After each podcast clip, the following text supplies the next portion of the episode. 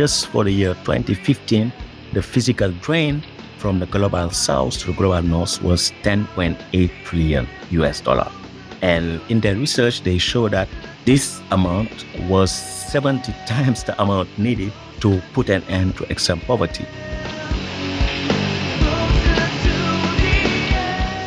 For me, debt cancellation is needed, but it's just a relief because it's not a solution to South's debt problem because Global South's debt problem is structural in nature.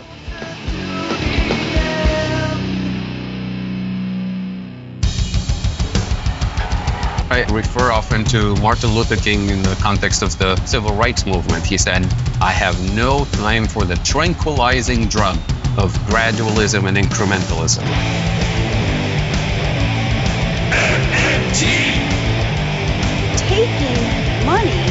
From our children and borrowing from China. People are dying.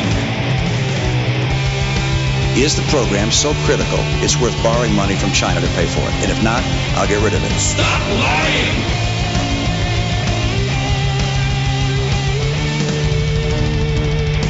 I want the truth.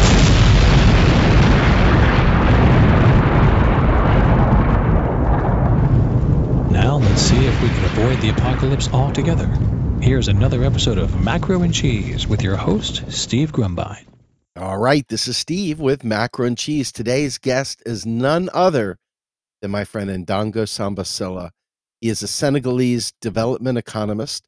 He is currently a senior research and program manager at the West Africa office of the Rosa Luxemburg Foundation in Dakar. He has authored The Fair Trade Scandal, Marketing Poverty to Benefit the Rich, Pluto Press and Ohio University Press in 2014 and co authored Africa's Last Colonial Currency, the CFA Franc Story, Pluto Press in 2021. He is a co editor of the Economic and Monetary Sovereignty for the 21st Century Africa, Pluto Press 2021, and of Revolutionary Movements in Africa, an Untold Story, Pluto Press 2023. He is the editor of Imperialism and the Political Economy of the Global South's Debt, Emerald 2023, and his tweet handle is NSSYLLA. Without further ado, let's welcome all my guests. Welcome, Ndongo. Thank you so much for joining me today, sir. Thank you, Steve, for the invitation. It's great to be here to have the opportunity to exchange with you. Uh, absolutely. The last time I had you on, it was you and Fadl, and we talked about the spectrum of monetary sovereignty. Exactly. Today, we're going to delve into a chapter of a book that you were a part of, discussing imperialism and global South's debt, insights from modern monetary theory, ecological economics, and dependency theory. And I'd like you to start off with explaining what the story is all about. What are we dealing with here? Well, there are a number of interesting facts when we talk about global South debt. The first one is, for example, that most of the countries that have defaulted on their sovereign debts, in fact, well, generally speaking, their debt to GDP ratio are lower than the debt GDP ratio, let's say, of OECD countries, the global north countries, the richest countries. For example, you could see countries like Argentina, or um, you see Ecuador, or Zambia, or Ghana, they defaulted on their sovereign debts at a point when they had debt to GDP ratio lower than countries like, for example, Germany, like, for example, the US or Japan. So, this is really an interesting thing in the sense that the most indebted countries are not those countries that default on their debts, while you see countries, for example, like global south ones that might default at very lower levels of debt to GDP ratio. So you have to understand that. And one way to understand it is to use modern money theory. And when you use modern money theory, you understand that, well, countries that are monetary sovereign, that means countries that issue their own national currency, have their own national central bank, countries that impose liabilities on their own unit of account, countries that do not promise to peg their currency, to convert their currency, and countries that do not issue debts, sovereign governments that do not issue debt in foreign currency. Those are monetarily sovereign governments. And for those governments, well, the size of the debt might not be a problem because those countries cannot be insolvent, you see. While for countries that are less monetarily sovereign or countries that issue debt in foreign currency, they might have a solvency problem. There is a solvency risk. And that's the main explanation why, for example, you could see that Japan at 260% of debt to GDP ratio in Mm. 2020 and did not default on its debt, Why countries having something like 50% of debt to GDP ratio, they defaulted on their debts. So that is an issue of monetary sovereignty. So the first explanation is that countries that are in default, governments that are in default, are governments that lack monetary sovereignty. Now, once you say that, the issue is why these countries need to issue debt in foreign currency. Because if they do not issue debt in foreign currency, maybe they would not have been insolvent in foreign currency. And when you ask that question, it's not a trivial question because any MMT economist would ask this question first. Even if he doesn't know the context of the country, he would ask why can't Ghana needs to issue debt in foreign currency or why Zambia needs to issue debt in foreign currency. And when you look at the literature, it is really interesting because you have a number of explanations and they are not entirely convincing, usually speaking. When you start with mainstream economics, they have something called original sin. And original sin means for them the lack of capacity from, let's say, global south countries to issue debt that would be accepted, let's say, by foreign investors. Or there's what they call also the domestic component of original sin, meaning that these countries could not borrow long in their domestic currencies. And when you look at that literature, they say, well, we don't have any explanation of that. We have done many empirical studies, and the only thing we found is that they say it like this large countries are less sinful. you know, their way of putting to say that, well, we have seen that empirically speaking, well, the biggest countries, they don't have no problems, no, no original sin. But at the same time, they have found that small countries, to some extent, like Switzerland, they do not face no original sin. That means that you cannot rely on mainstream economics to understand this question why these countries need to issue debt in foreign currency.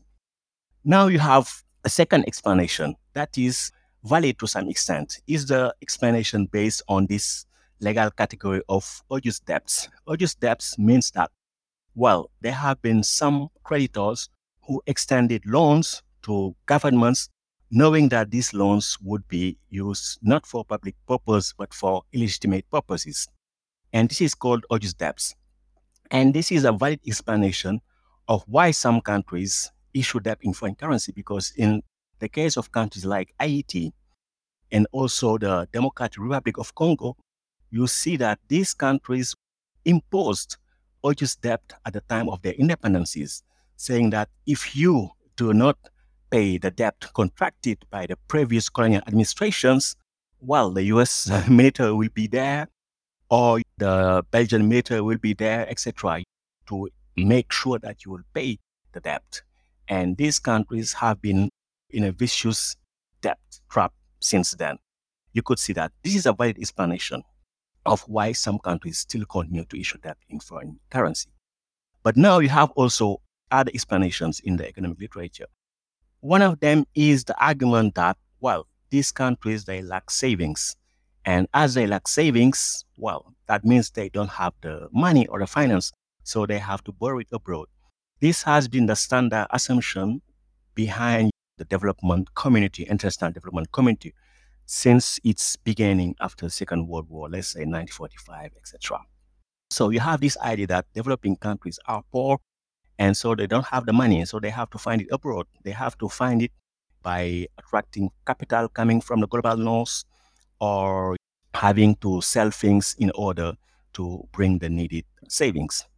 But this betrays a lack of understanding of what is money because If you understand well modern money theory, it says that, well, countries could not be insolvent in their own currency. That means that everything you could do, you could afford. So the idea that these countries lack savings, is not an explanation at all. And the thing is, it's investment that creates savings, not the other way around. And this is also something known by, let's say, heterodox economists. So this is not a valid explanation at all. Saying that they lack savings, that's why they would issue debt in foreign currency, that's not a valid explanation. Now you have a more sophisticated form of explanation given by heterodox economists. For example, there is a stand of the post-Keynesian literature talking about lack of foreign exchange, talking about balance of payment constraints, etc. This seems a solid argument saying that, well, these countries, as they develop, they need to import things. They need to import technologies, etc. These are things that they need for their own development. But the thing is, they don't have enough US dollar or enough euros to buy all these stuffs. So that means that their governments need to issue debt in foreign currency. But you see, this is not a convincing explanation to me. Why? Because you could not talk about a lack of foreign exchange if you do not precise what kind of technological choice you are doing, what kind of real resources you plan to use. Because let's say, for example, in my country, Senegal, we want to build schools so that every child could have access to public schooling, etc. If we take the decision to base our project to build schools on, let's say, technologies coming from the US or Japan, well, surely we will need some foreign exchange, and probably the government will have to be indebted in foreign currency. But if we use technologies, real resources that could be developed locally or that we already have, we need not issue debt in foreign currency. So that means that for the project you could do yourself, I call them local resource project. That means project requiring domestic resources. For that, you need not issue debt in foreign currency to implement them. So that means that whenever people talk about lack of foreign exchange, they have to make sure that they are really specific on the kind of real resources that will be used because it's not necessary that every time countries rely on foreign real resources. The second limitation of this lack of foreign exchange view is that, well, generally, most of the countries, especially African countries, they are commodity rich. And during periods where there is a boom for their commodities, they receive a lot of export income. But the thing is, their export income is controlled by transnational companies. Mm. And the transnational companies, they take a high share of this export income by many practices.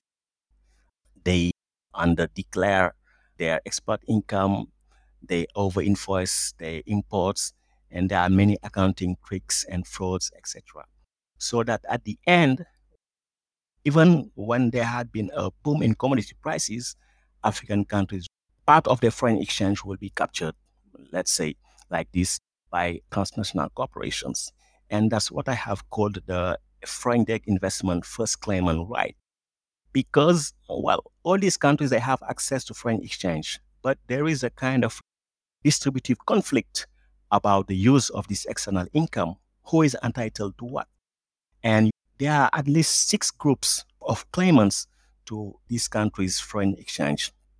You have foreign direct investment because foreign direct investors, when we talk about foreign direct investment, we talk about productive investment to distinguish that with, let's say, financial investment.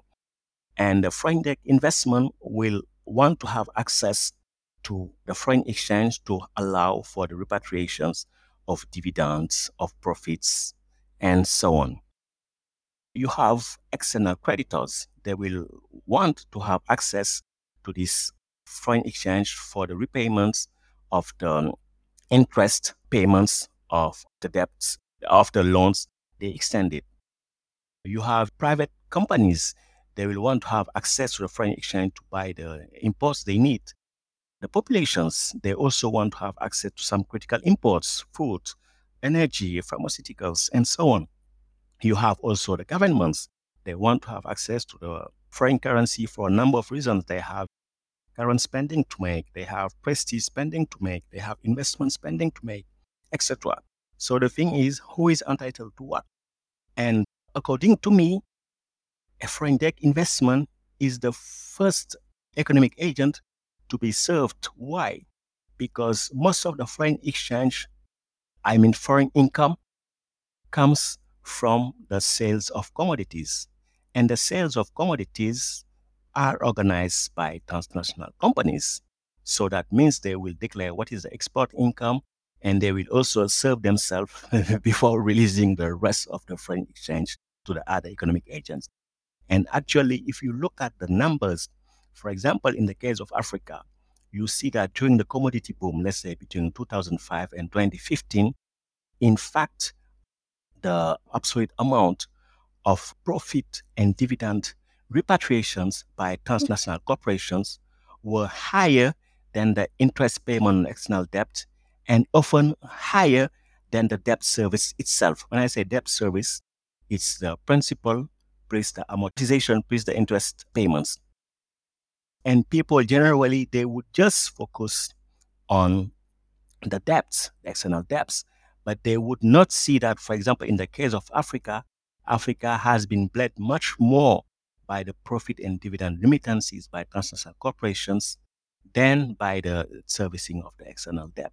And for me, the origins of the external debt have to be seen in this pattern where the foreign exchange of African countries is captured by transnational companies because all of this foreign exchange that is being to some extent captured by the transnational corporations could have been used for domestic purposes in the sense that could have been used to import technologies, etc., that would increase productive capacities, for example, allowing for food sovereignty, allowing for energy sovereignty, allowing for industrial progress, etc.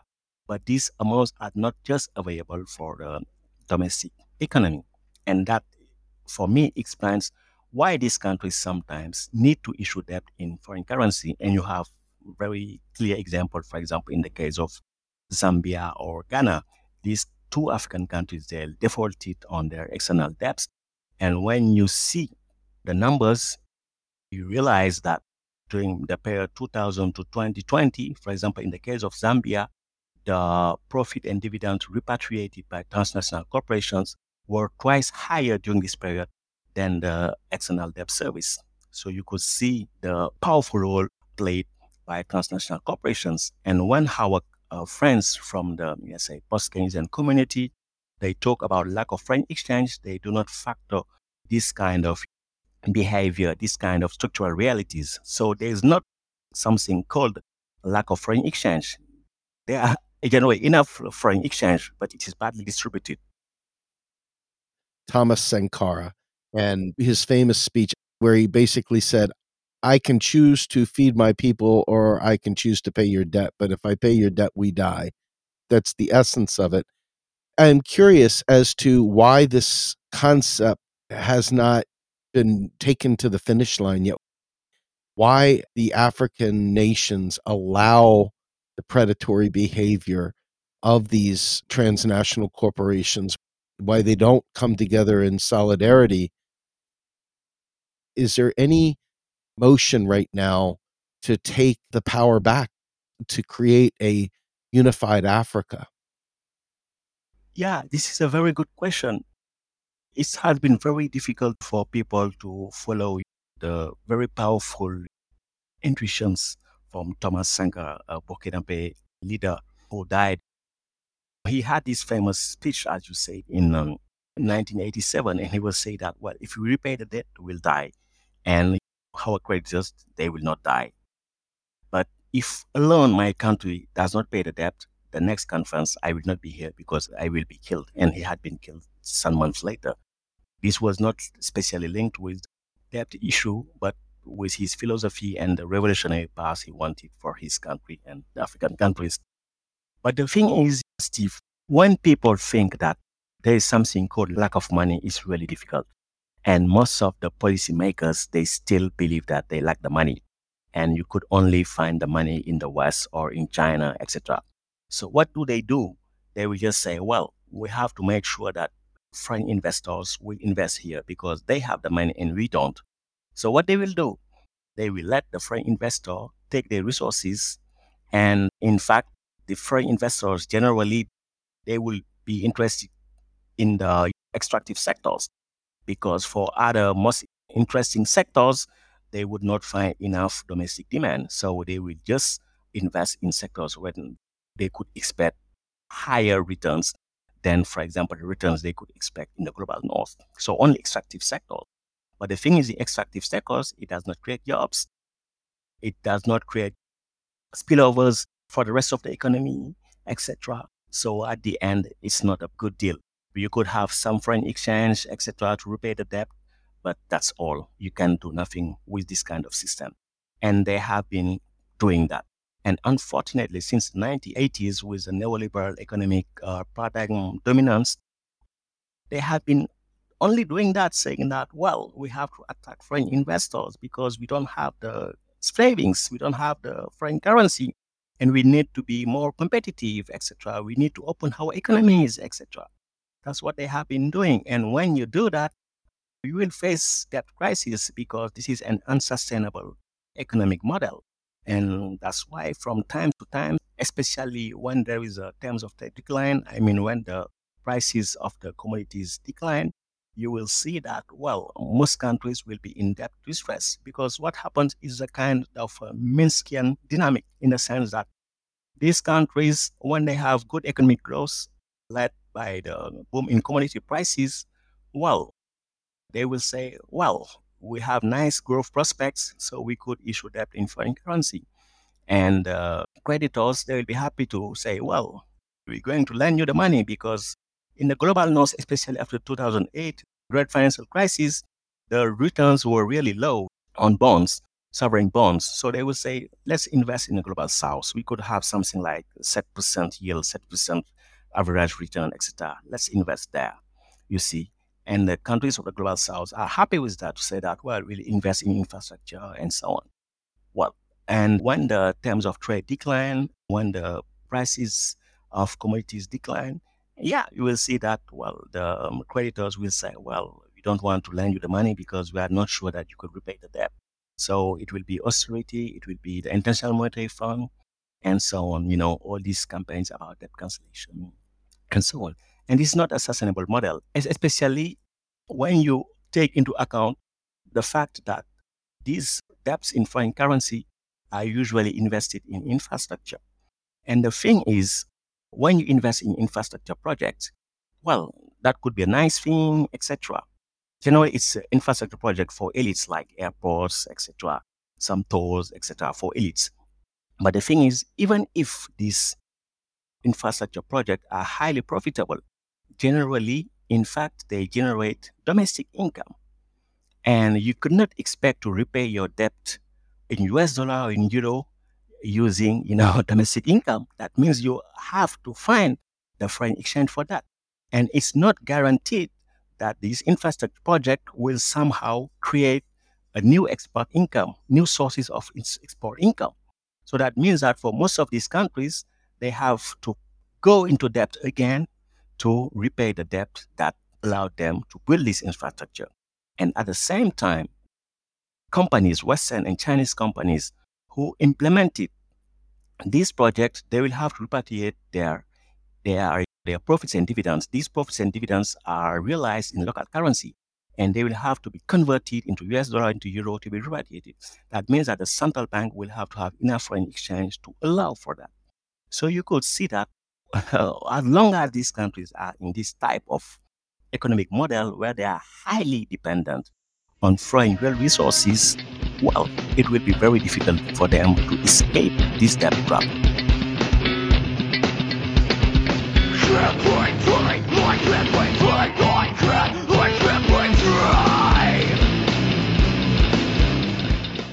You are listening to Macro and Cheese, a podcast brought to you by Real Progressives, a nonprofit organization dedicated to teaching the masses about MMT or modern monetary theory. Please help our efforts and become a monthly donor at PayPal or Patreon.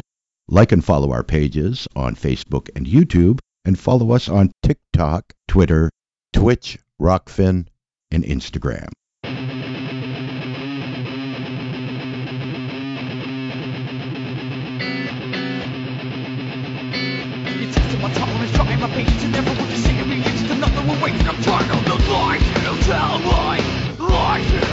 Me.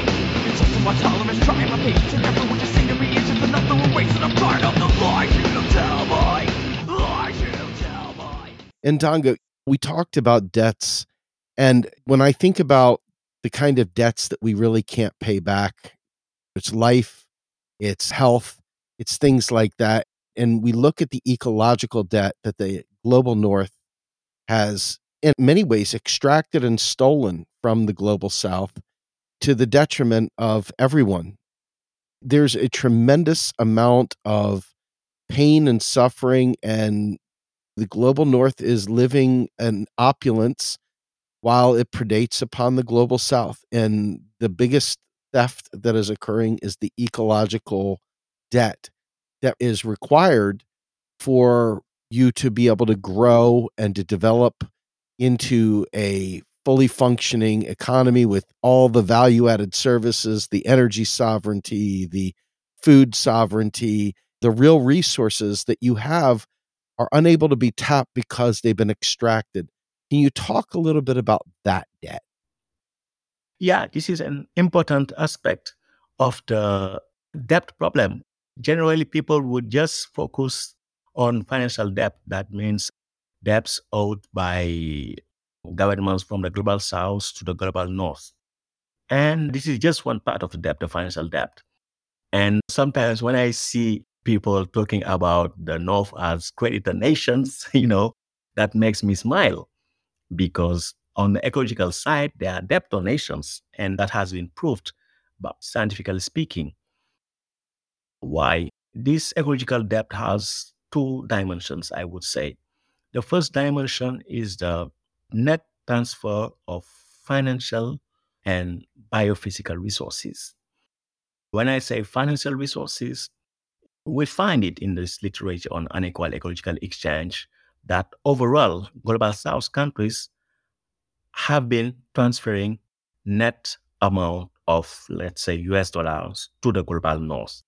And this is something surprising in the sense that normally we would expect that global north countries would help global south countries. And this, in, to that extent, we would have a net transfer of resources from the global north to the global south. But that is a reverse that has been observed. And what explains that is that you have two type of countries in the global south.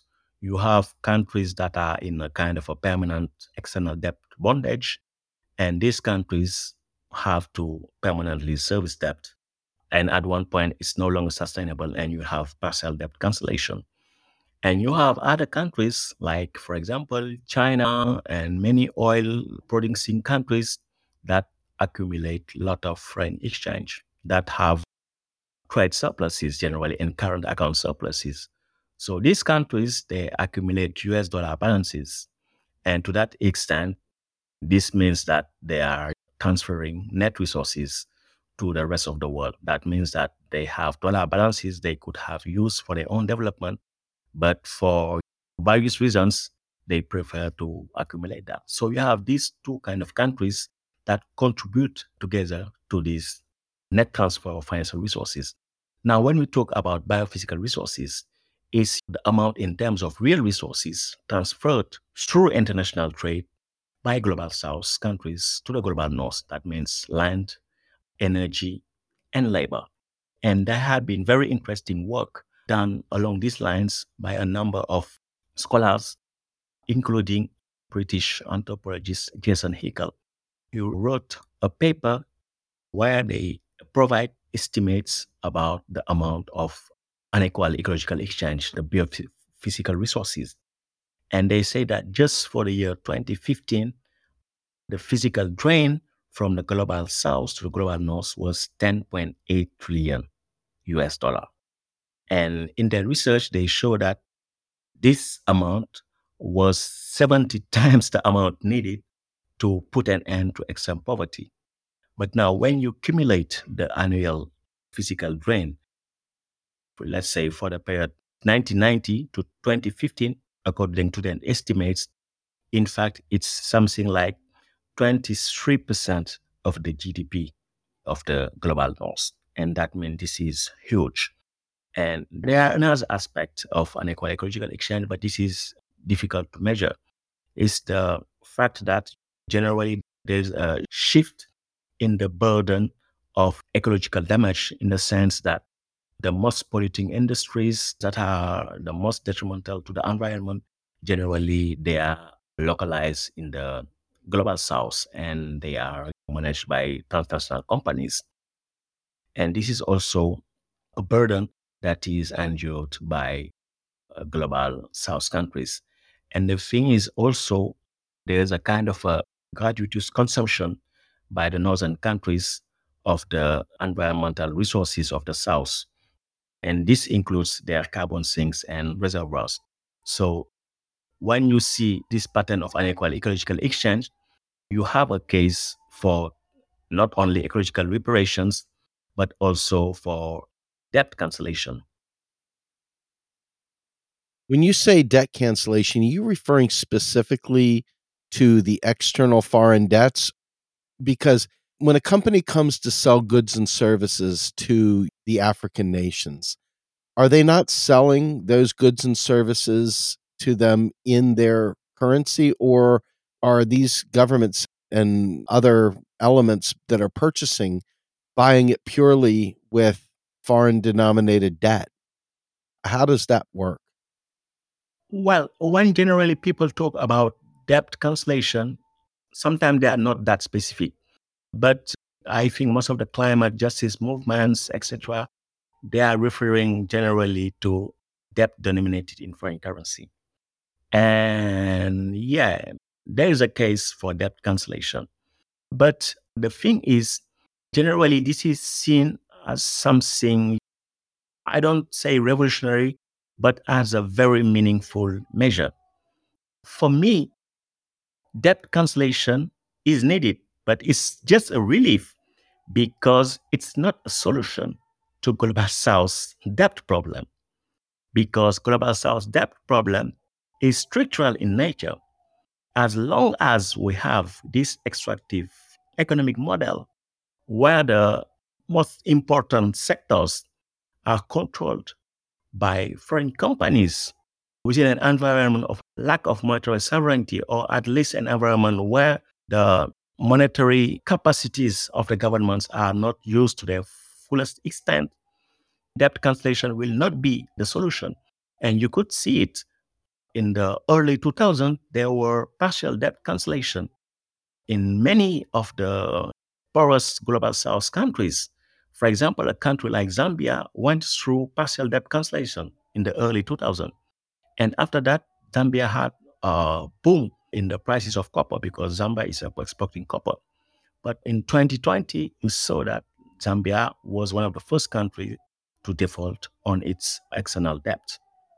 So that means that debt cancellation will not abolish the structural conditions that put these countries in the need to issue debt in foreign currency and to put them also at the mercy of their creditors whenever they have bad economic cycle. So that means that people have to be aware of that. Changing the nature of the domestic economic model of accumulation is foremost. When this is not done, you could not expect debt cancellation to do miracles. It will be only a relief. Another thing also that could be said here from an MMT perspective is that debt cancellation is not an affordability issue for the global north. This has to be said because global north countries, most of them are monetary sovereign. So that means that they could not be insolvent in their own domestic currency. And that means that they could provide, at least they could grant debt cancellation. They could accept to cancel the debts owed to them by global south governments. They could do that. And when you look at the numbers, for example, in 2020, when you look at uh, the depths of what the World Bank called the low and middle income countries, it's 136 countries. But if you omit China, Russia, and India, it's 133 countries, and their total external debt was lower than the federal debt of Canada. It was 2.6 trillion in 2020 for 136 low and middle income countries. While that same year, the OECD governments, global north governments, generally speaking, they issued 18 trillion US dollar of debts only that year. So that means that canceling the debt of the global south is not an issue of affordability for the global north. The real issue that has to be put forward is whether the global north is ready to get rid of debt as an instrument of domination. When you reflect from an MMT perspective, that's the issue you would put forward because you know that this is affordable for the global north. But are the global north, let's say, and when I say global north, especially their uh, transnational corporate companies, their financial institutions, etc., whether they are ready to get rid of debt as an instrument of domination. That's the issue to be raised. Very good. I appreciate that immensely. So you talk about the NIEO illusion, and I'm interested in what that is all about. Can you explain what you mean by that? Well, the NIEO is a new international economic order. It's an agent that was put forward in the mid 1970s by the Global South countries. At that time, they were not called Global South countries, but the Third World or the G77. And these countries at that time, they have more or less progressive leaders that had ambitions for their countries. They wanted economic development, but they knew that the global system was so constraining for their own development. And they said, we have to change this world system. We have to change this economic global order. And they put forward an agenda called New International Economic Order at the UN. But the thing is, there have been some critics by people who were sympathetic to this agenda, but they told to these proponents of the NIEO that beware of illusions because there are two points you should take into consideration. The first point is that all of these progressive you are advocating for, for example, having debt cancellation, having high prices for your commodities, having better access to global north markets, for example, for manufactured products, having access to technology transfers. All of these things are good. We know that. But all of these things too, they will impinge on the profits of global north companies. So global north companies will oppose your agenda for that because they will not accept to lower their profits. So you have to take into account that all your demands will somehow be in contradiction with the norms of profitability of global north companies.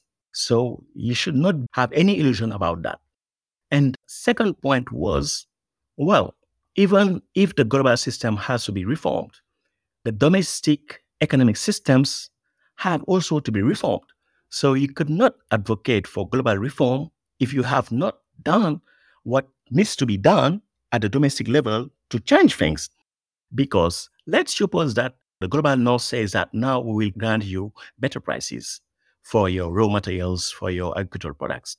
Well, this will be reaped by transnational corporations because you allow them to control your extractive sector and your agricultural sector. You want to have, let's say, better access to global north markets.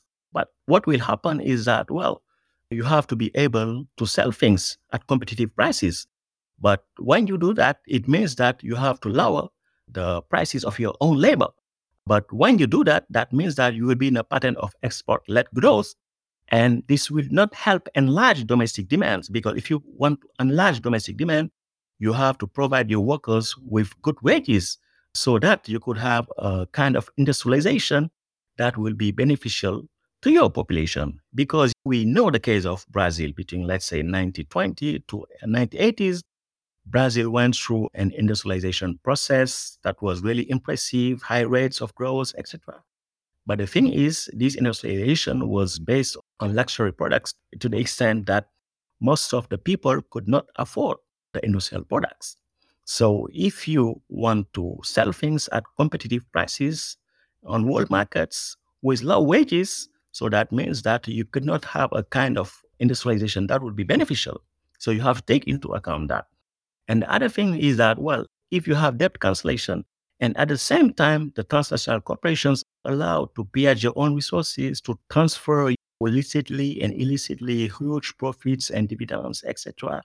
Well, you'll still be in the same hmm. foreign debt problem, etc. And if you want also to have a technology transfer, maybe this technology transfer will be costly for you and will trap you in a form of technological dependency. And when we say technological dependency, we also say financial dependency because these technologies will have to be bought in a foreign currency. And those were the kind of criticism by people like Franco-Egyptian economist Samir Amin, but also Harry Magdoff. And they wrote that in the 1977, 1980s, saying that, well, you have to take into account all these things. And I think they were right because just when the global south started to talk about new international economic order, you have this world stagflation, a combination of, let's say, lower growth and inflation. And in the global south, you had debt crisis, especially after the um, increases in oil prices in 1979. There was also the first one, 1973. You see, so that means the response by the global north the new international economic order has been the imposition of structural adjustment plans. And global south countries that escaped the structural adjustment plans by the IMF and the World Bank were those countries that managed to develop economically, like some countries in Southeast Asia, for example. But for most of Africa and Latin America, they went through painful structural adjustment policies.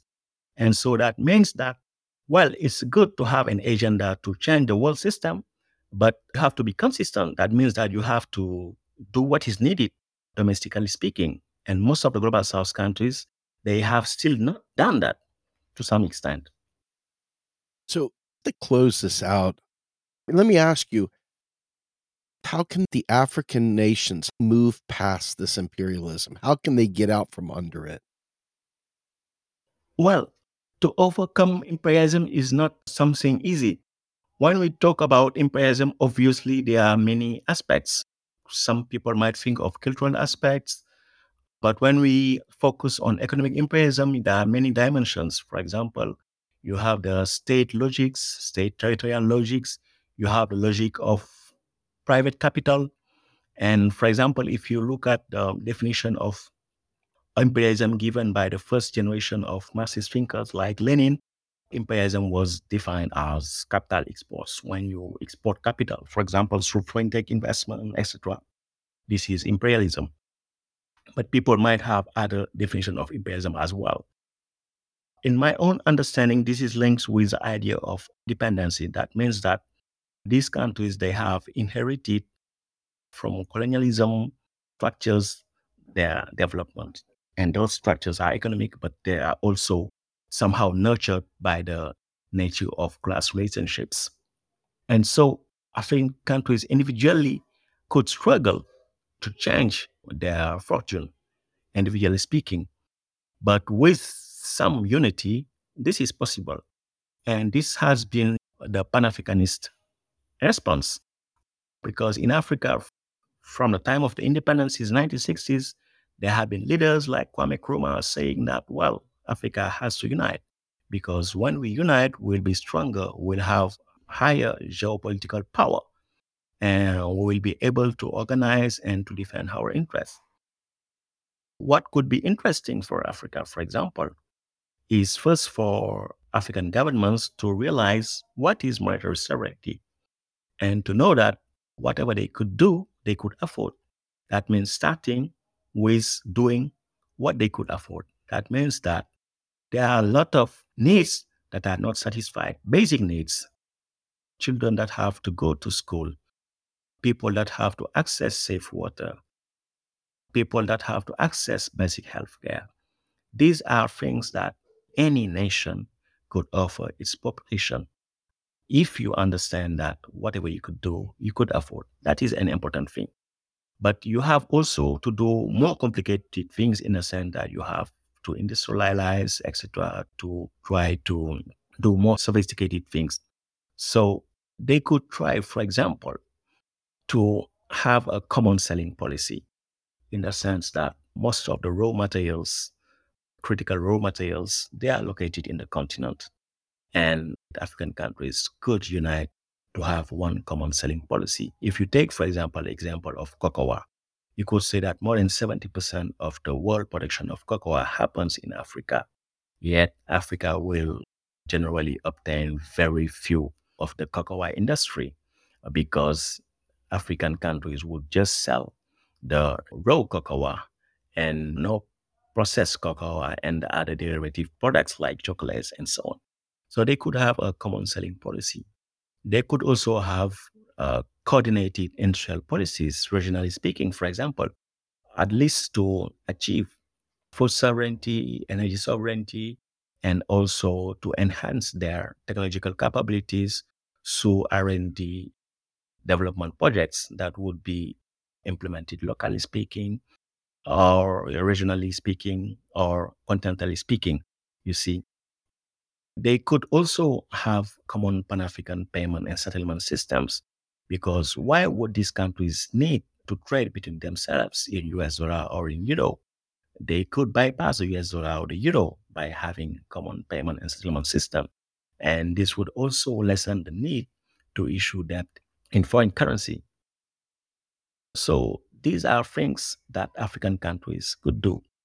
Another thing they could do as well is to have a job guarantee because this is important in the sense that, well, mm. most of the human resources in the global south, in Africa, are not used productively in the sense that most of the people are either unemployed or in underemployment. And through a job guarantee, there will be the possibility to use these people productively and at the same time create a type of domestic demand that will allow for the development of the private sector in the sense that the private sector will have access to a new source of demand that will help its growth. And so these are many things that countries could do. But obviously, to do that, you need to have some kind of alliances nationally and also internationally. That means having progressive leaders that accept to sacrifice some of their sovereignties. I mean, when I say sovereignties, for example, when you accept to cooperate with other countries to have food sovereignty or energy sovereignty, etc., that means that you cooperate with other countries for mutual benefits. And this is possible, but it's a political project, and that means that you have to find right alliances. Okay. Ndongo, this has been incredibly insightful for me. I really appreciate your time. Please let us know where we can find more uh, information. Thank you, Steve, for this invitation. Yeah, I am on Twitter, so generally speaking, you could find most of my publication advertised or featured on Twitter. Thank you. Thank you so much, Ndongo. This was amazing. Folks, this is Steve Grumbine with my guest Ndongo Samba Sylla. Till next time, this is Macro and Cheese. We are out of here.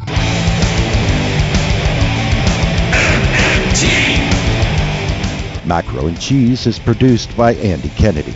Descriptive writing by Virginia Cox and promotional artwork by Andy Kennedy. Macro and Cheese is publicly funded by our Real Progressive Patreon account. If you would like to donate to Macro and Cheese, please visit patreon.com slash realprogressives. I want the truth.